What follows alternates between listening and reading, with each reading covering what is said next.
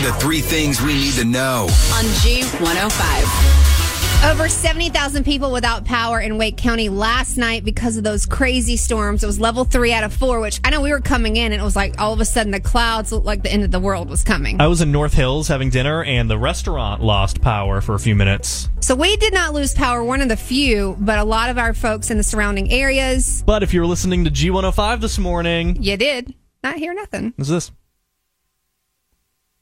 Because we run on Duracell batteries. The battery was dead. Anyway, Trevor was the the station's hero. So hopefully they had, you know, we had uh, 48 mile per hour winds in Raleigh and Wow. almost 60 mile per hour winds in Fayetteville last night. So it was definitely a big storm. I had to come in and get on, you know, the bike that po- that To power the some energy. electricity. Yeah, that's what I did. And the Wake County Public School System said that there is more than $100,000 in unclaimed lunch accounts. This is for students that either graduated or moved to other districts.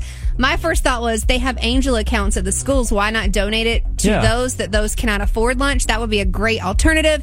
And even Zoom is requiring their workers to go back to the office at least two days a week. The ones that started remote work basically they are making their own team members go back because they said it's better for everyone.